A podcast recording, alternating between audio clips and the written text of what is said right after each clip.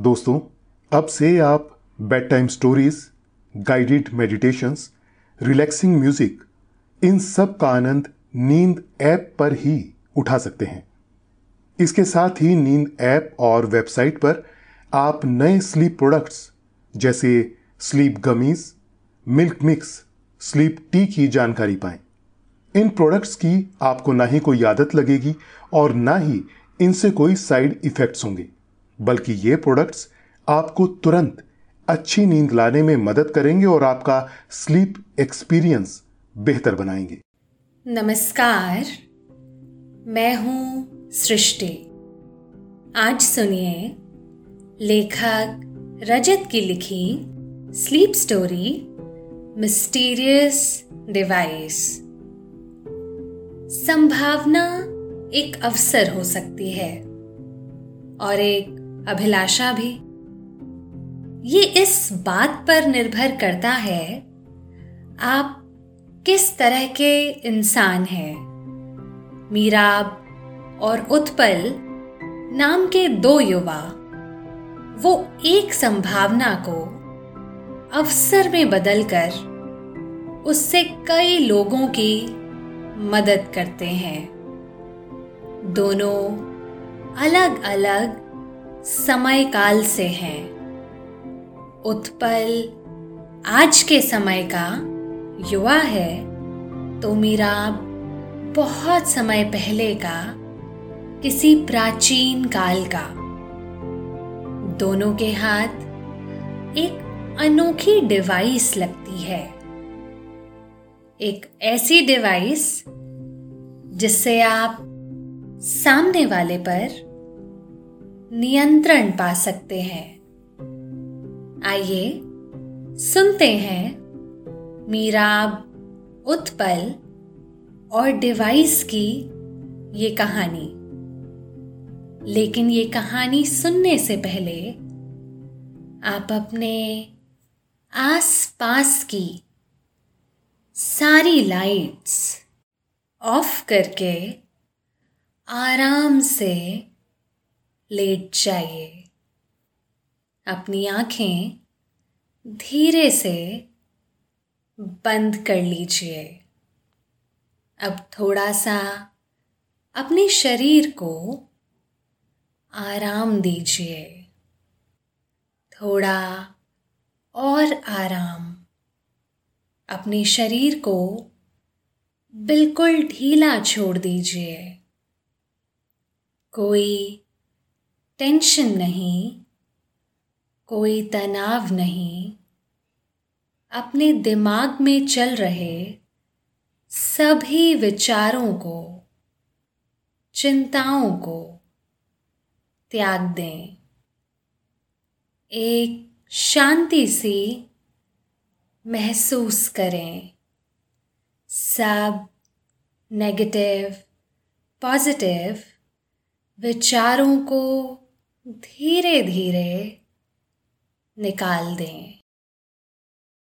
हाथों को सीधा करके अपनी कमर के साइड में रख लीजिए।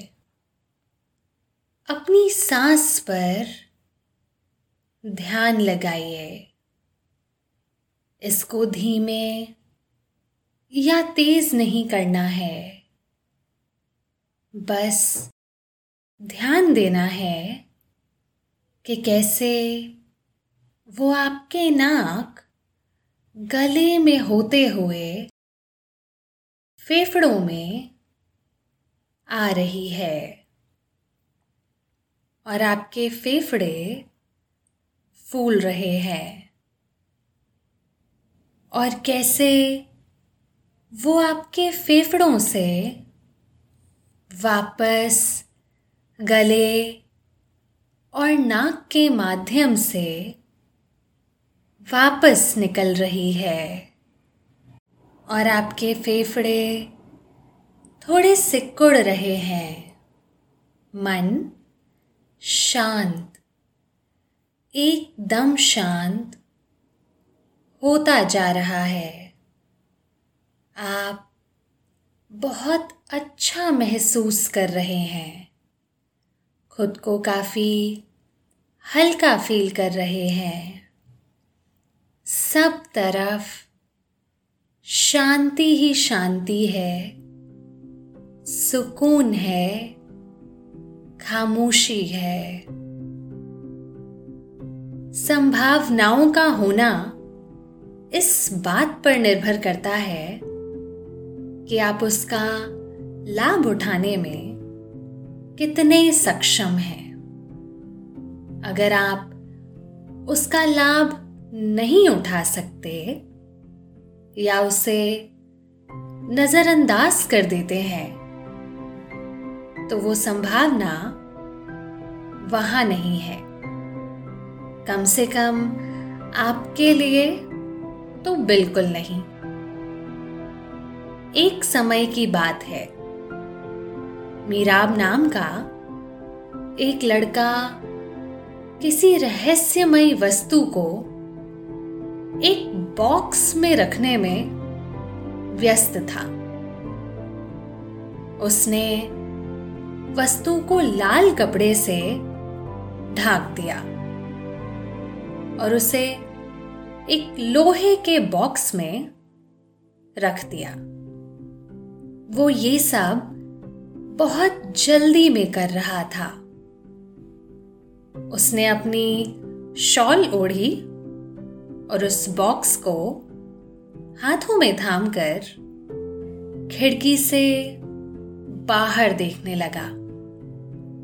उसने सभी मुमकिन दिशाओं का मुआयना कर यह सुनिश्चित किया कि कहीं कोई उसे देख तो नहीं रहा। क्या किसी ने उस पर नज़र तो नहीं रखी है? तसल्ली होने के बाद वो घर से जल्दी से निकला और दरवाज़ा लगाते ही सामने की ओर पूर्व दिशा में भागने लगा। शाम का समय अपनी समाप्ति की ओर एवं रात अपने प्रारंभ की ओर है। दोनों आपस में मिलकर टकरा रही थी। आसमां पर चाँद तारे आ चुके थे और मीराब अपने लक्ष्य की तरफ़ दौड़ रहा था। दौड़ते हुए वो घर से कुछ दूरी पर आ गया, जहाँ जंगल खत्म होता था और हरे घास के मैदान शुरू होते थे, जो दूर दूर तक फैले हुए थे। और कहीं कहीं उन मैदानों में पेड़ भी अपनी जगह पर झूम रहे थे। मीराब को पीछे की ओर से कुछ कदमों की आहट उसकी तरफ़ आती सुनाई दी। मीराब पास ही एक पेड़ पर चढ़ गया। ये पीपल का एक घना पेड़ था। मीराब ने अपने आप को पूरी तरह से पेड़ से छुपा लिया। कुछ लोग वहाँ तक आए। उनमें से एक ने कहा मीराब तो कहीं दिखाई नहीं दे रहा। दूसरे ने कहा, हमने तो उसे इसी तरफ़ आते देखा था। एक और ने कहा, ज़रूर वो नदी की तरफ़ गया होगा। इस तरफ़ हरे मैदान में जाता तो हमें दिख जाता। बाकी सभी ने एक साथ कहा, चलो, नदी की ओर देखते हैं। वो सभी वहाँ से रवाना हो गए।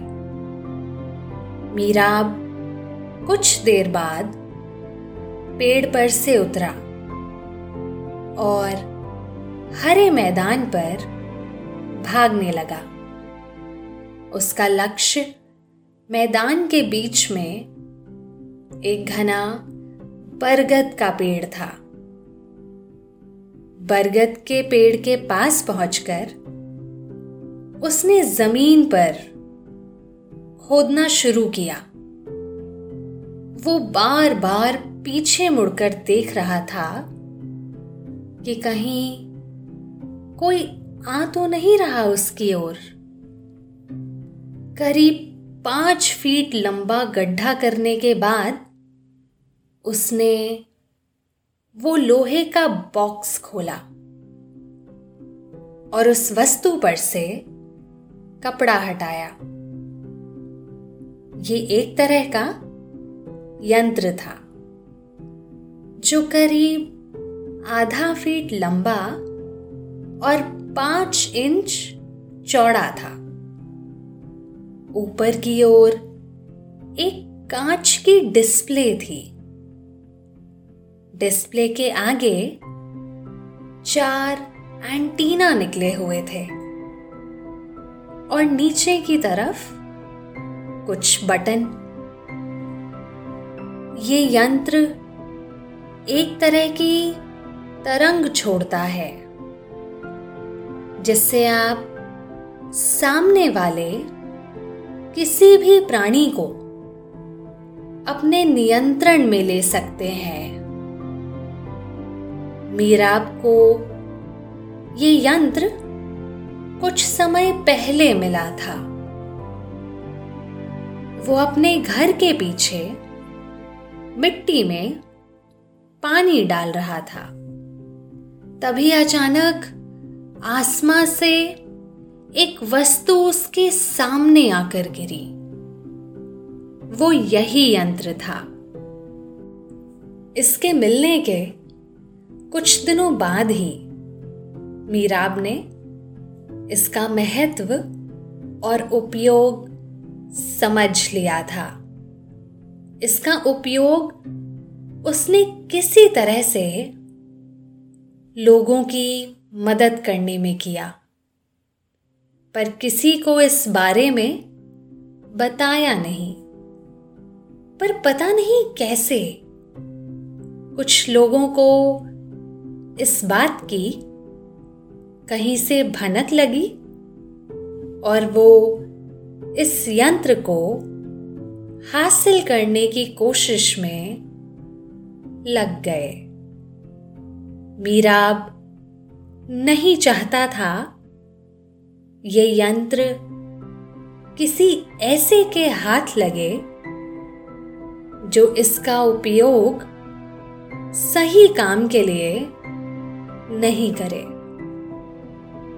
इसी वजह से मीराब ने इसे अपने से दूर करने में ही सबकी भलाई समझी। मीराब ने यंत्र को फिर से कपड़े में लपेटकर बॉक्स बंद किया और उसे खोदे गए गड्ढे में रख दिया। मीराब ने उस पर मिट्टी डाली और उसे जितना मुमकिन हो सकता था व्यवस्थित किया और वहाँ से वापस अपने घर की तरफ़ जाने लगा। इस घटना को गुजरे एक अरसा हो गया। अब यहाँ न हरे मैदान है, ना ही वो जंगल। हाँ जंगल का एक छोटा हिस्सा अब भी है। पर वो गाँव जहाँ मीराब रहता था, वो भी अब नहीं है। उसकी जगह एक शहर ने ले ली है। सब कुछ बदल गया। कहीं कहीं कोई विशाल काय पेड़ अब भी अपनी जगह पर जमे हुए हैं। अब इस जगह एक शहर बस गया है। हर कुछ दूरी पर घर है। इसे देखा जाए तो यहाँ काफ़ी हरियाली है। कई पेड़ लगे हुए हैं, बागान है, पर पहले की तुलना में ये कम ही मालूम होते हैं। उत्पल नाम का एक युवा अभी अभी इस शहर में काम के सिलसिले में आया है। उसके साथ उसका डॉग टॉम भी है। उसने बजट के अनुसार एक घर किराए पर लिया है, जो काफ़ी समय से खाली पड़ा है। घर के आगे पीछे काफ़ी जगह खाली छूटी हुई है। घर के पीछे एक विशाल काय बरगद का पेड़ है, जिसकी जड़ें लटकती हुई वापस ज़मीन पर जाती हैं और फिर से एक पेड़ का रूप ले लेती हैं। इस पेड़ का क्षेत्रफल इतना हो चुका है कि इसे छोटा जंगल कह सकते हैं। इसी वजह से इस घर के आसपास कुछ दूरी तक कोई दूसरा घर नहीं है। काफ़ी जगह खाली होने के कारण कुछ पेड़ और हरियाली ने अपनी अपनी जगह बना ली है। उत्पल ने सोचा, जब वो काम के सिलसिले में घर से बाहर जाएगा, उसके डॉग टॉम को भी यहाँ अच्छा लगेगा। उत्पल को ये जगह बेहद पसंद आई और उसने तुरंत इसे किराए पर ले लिया।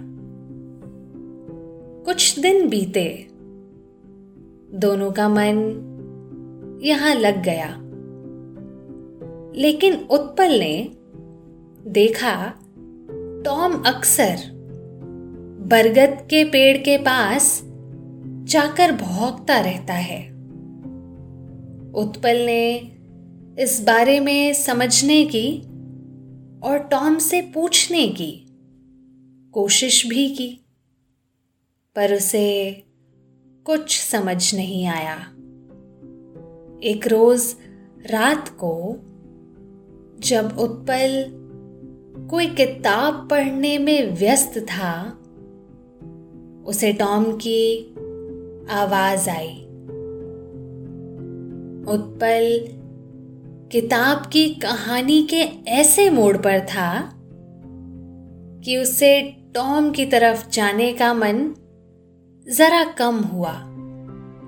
पर टॉम ने फिर से उत्पल को आवाज़ लगाई। उत्पल ने अपनी किताब रखी और टॉम की तरफ़ जाते हुए कहा, क्या है टॉम? ये मस्ती करने का समय नहीं है। उत्पल बाहर आया। उसने देखा, टॉम बरगद के पेड़ के पास ज़मीन खोदने में व्यस्त है। उत्पल ने उसके पास जाते हुए कहा, क्यों खोद रहे हो? कोई खजाना मिल गया? टॉम ने इसके जवाब में संजीदा होकर आवाज़ निकाली। उत्पल समझ गया। मामला गंभीर है। उसने एक पत्थर लिया और खोदने में टॉम की मदद करने लगा। वो दोनों करीब दस मिनट तक खोदते रहे। और फिर एक दूसरे की तरफ़ देखकर रुक गए। टॉम ने अपना शरीर हिलाकर अपने आप को तरोताजा करने की कोशिश की। उत्पल भी कुछ देर शांत बैठ गया। उत्पल ने कहा, टॉम, उम्मीद है ये तुम्हारा कोई मज़ाक नहीं होगा। टॉम ने भी आवाज़ कर कुछ जवाब दिया और फिर से खोदना शुरू कर दिया।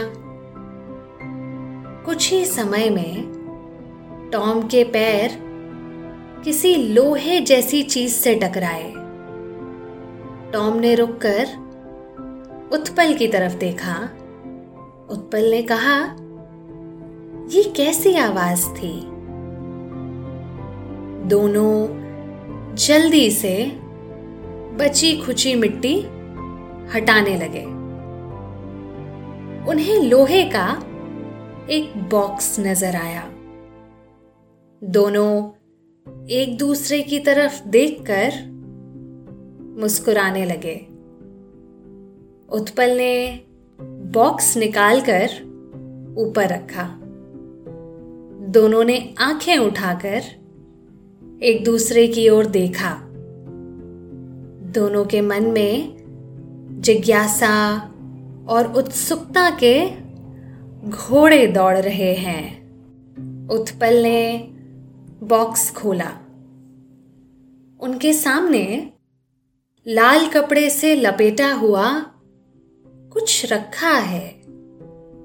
उन्होंने कपड़ा हटाया और देखा ये एक तरह का यंत्र है जो करीब आधा फीट लंबा और पाँच इंच चौड़ा है। ऊपर की ओर एक कांच की डिस्प्ले है। डिस्प्ले के आगे चार एंटीना निकले हुए हैं और नीचे की तरफ़ कुछ गोल आकार में बड़े बड़े बटन।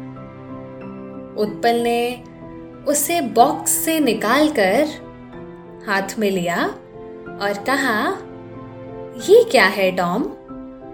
ये तो कोई डिवाइस लगती है। कोई मशीन या उपकरण? टॉम ने भी आवाज़ कर अपनी बात रखने की कोशिश की। उत्पल उसे सभी तरफ़ से घुमाकर देखने लगा। उसके बटन दबाए, पर कुछ नहीं हुआ। उसके नीचे एक सॉकेट है।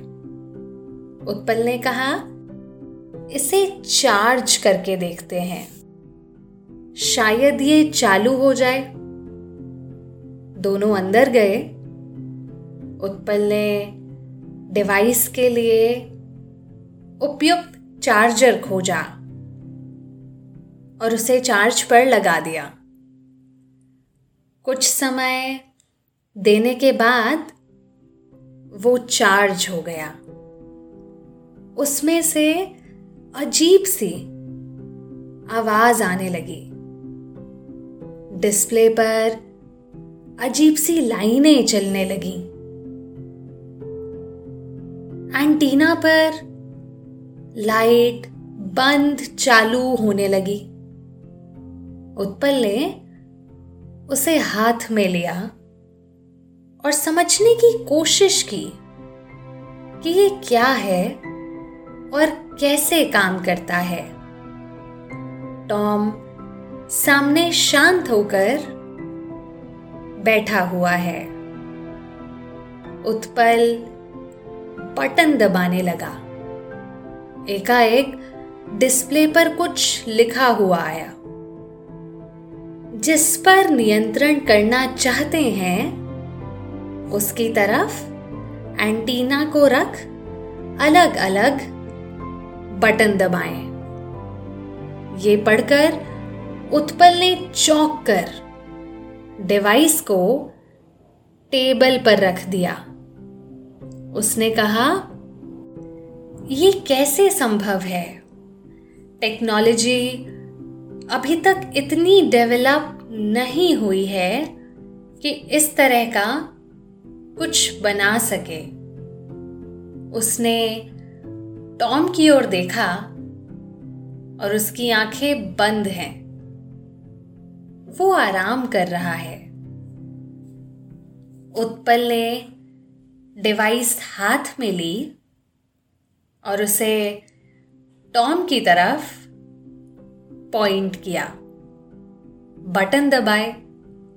डिवाइस की लाइट तेज़ी से बंद चालू होने लगी और एकाएक सभी लाइट्स रुक गई। डिवाइस के बटन के नीचे से एक कीबोर्ड निकला। और डिस्प्ले स्क्रीन की साइज़ और चौड़ी हो गई। उस पर टॉम के दिमाग का नक्शा और काफ़ी सारे संकेत आने लगे। टॉम ने आँखें खोली और उत्पल की तरफ़ देखा। उत्पल ने कीबोर्ड पर कुछ टाइप किया। टॉम उठा, किचन में गया, फ्रिज खोलकर आइसक्रीम ली और बिना कुछ करे उसे उत्पल को लाकर दे दी। उत्पल खुशी से उछल गया। उसने कहा, टॉम, ये डिवाइस काम करती है। तुमने बिना खाए मुझे आइसक्रीम लाकर दी। उसने टॉम से कुछ और ऐसे काम करवाए, जो टॉम आमतौर पर नहीं करता। और फिर टॉम को डिवाइस से डिस्कनेक्ट कर दिया। टॉम कुछ देर बाद समझ गया उसके साथ क्या हुआ था। उत्पल कुछ सोचने लगा। उसने टॉम से कहा टॉम इस डिवाइस के ज़रिए हम काफ़ी लोगों की मदद कर सकते हैं। टॉम ने आवाज़ कर कुछ कहा, जैसे वो कह रहा हो, करो, लेकिन मुझ पर कुछ मत करना। टॉम लगातार सोचता रहा, वो इस डिवाइस का सही उपयोग किस तरह कर सकता है? दूसरे दिन वो घर से डिवाइस लेकर निकला। उसे पता है, उसे पहले किसकी मदद करना है। उसका एक दोस्त है, जिसे प्रमोशन की ज़रूरत है। उसका दोस्त विनोद एक असिस्टेंट पायलट है। वो विनोद के सीईओ से मिलने गया। और इंतज़ार करते समय उन्हें डिवाइस के माध्यम से आदेश दिया। कुछ घंटों बाद विनोद का कॉल आया और उसने उत्पल को खुशखबरी सुनाई। उत्पल को उसकी मदद कर बहुत अच्छा लगा। पर इसके बाद अब किसकी मदद की जाए? ये सोचने वाली बात और उत्पल को ये फैसला करने में ज़्यादा समय नहीं लगा। वो समझ गया था ये डिवाइस कई तरह से काम कर सकती है। ये कई लोगों को एक साथ आदेश दे सकती है और उन्हें पता भी नहीं चलेगा वो किसी और के काबू में है। उत्पल कई सरकारी कार्यालय में गया और उसने सभी को पेड़ लगाने के संकेत दिए। कुछ दिनों में पूरे शहर में पौधारोपण का कार्य शुरू हो गया। इसी तरह वो कई लोगों की मदद करता रहा। कई दिन गुजरते गए। वो सभी की मदद करता रहा। कभी किसी माँ की, कभी मासूम बच्चों की, कभी बुज़ुर्गों की, कभी अच्छे लोगों की तो कभी प्रकृति की मदद। एक रात वो घर पर सो रहा था। उसे कोई हलचल सुनाई दी। उसने उठकर देखा, कुछ लोग उसके घर में घुसने की कोशिश कर रहे हैं। उत्पल टॉम को लेकर एक जगह छुप गया। कुछ लोग घर के अंदर आए। उनमें से एक ने कहा, सभी जगह देखो, वो डिवाइस यहीं कहीं रखी होगी। उत्पल को पता था, अगर वो ढूंढेंगे तो उन्हें वो डिवाइस मिल जाएगी। उत्पल को एक युक्ति सूझी।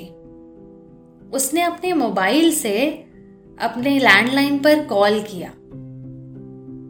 फ़ोन बजने पर सभी लोग एक साथ खड़े हो गए। उसमें से एक आदमी ने फ़ोन उठाया जो सभी का मुखिया लग रहा है। उसके बोलने से पहले ही उत्पल ने कहा, तुम्हें वो डिवाइस चाहिए, वो तुम्हें मेरे घर पर नहीं मिलेगी। वो मेरे पास है और मैं तुम्हारे घर पर हूँ। ये कहकर उसने फ़ोन रख दिया। मुखिया ने कहा, मेरे घर पर है? इसे मेरा एड्रेस कैसे मिला? दूसरे आदमी ने कहा, जल्दी करो, चलकर उसी से पूछ लेते हैं। वो सब वहाँ से चले गए। उत्पल ने कहा, टॉम, पता नहीं, और कितने लोग इस डिवाइस के पीछे होंगे? हमें कुछ करना होगा। उत्पल टॉम को लेकर घर से निकल गया। वो अपनी कार में सवार होकर कहीं जाने लगा। उसने देखा कुछ लोग उसका पीछा कर रहे हैं। उत्पल ने विनोद को कॉल किया और उसकी मदद मांगी। विनोद ने उसे एक प्राइवेट एयरपोर्ट पर बुलाया। उत्पल तेज़ी से उन लोगों से पीछा छुड़वाते हुए वहाँ पहुँचा। विनोद से मिलने पर उसने उत्पल को यह बताया, ये उसके एक दोस्त की जगह है और यहाँ रखे ये दो एरोप्लेन भी उसी के हैं। उत्पल ने देखा, वो लोग वहाँ भी उसके पीछे पीछे आ गए। वो सब अब भी कुछ दूरी पर हैं। उत्पल ने विनोद को प्लेन चलाने को कहा। विनोद तो पहले समझ नहीं पाया, पर उत्पल के आग्रह करने पर वो मान गया। तीनों प्लेन में बैठ गए। विनोद उन्हें वहाँ से प्लेन में बिठाकर ले उड़ा। उत्पल ने विनोद को पूरा वाक्य सुनाया और उसे वो डिवाइस भी दिखाई। उन्होंने देखा कोई उनका दूसरे प्लेन से पीछा कर रहा है। उत्पल ने कहा, शायद ये वही लोग होंगे। विनोद ने कहा, उनसे तेज उड़ पाना मुमकिन नहीं है। उनका प्लेन बड़ा है। वो लोग काफ़ी करीब आ गए। उत्पल ने सोचा, ये डिवाइस किसी अच्छे के हाथ में ही जानी चाहिए। उसने चलते प्लेन का गेट खोला और डिवाइस प्लेन से बाहर फेंक दी। उसने सोचा, किसी गलत के हाथों में लगने से अच्छा है, ये खत्म हो जाए। डिवाइस गिरती हुई ज़मीन की ओर जाने लगी। हवाओं की वजह से उसकी दिशा कई बार बदली। नीचे ज़मीन पर एक मीराब नाम का लड़का अपने घर के पीछे मिट्टी में पानी दे रहा है। एकाएक वो डिवाइस उसके सामने आकर गिरी। रात ने आपके लिए नींद के दरवाजे खोल दिए हैं। नींद आपकी आँखों में दस्तक दे रही है। आपको नींद आ रही है।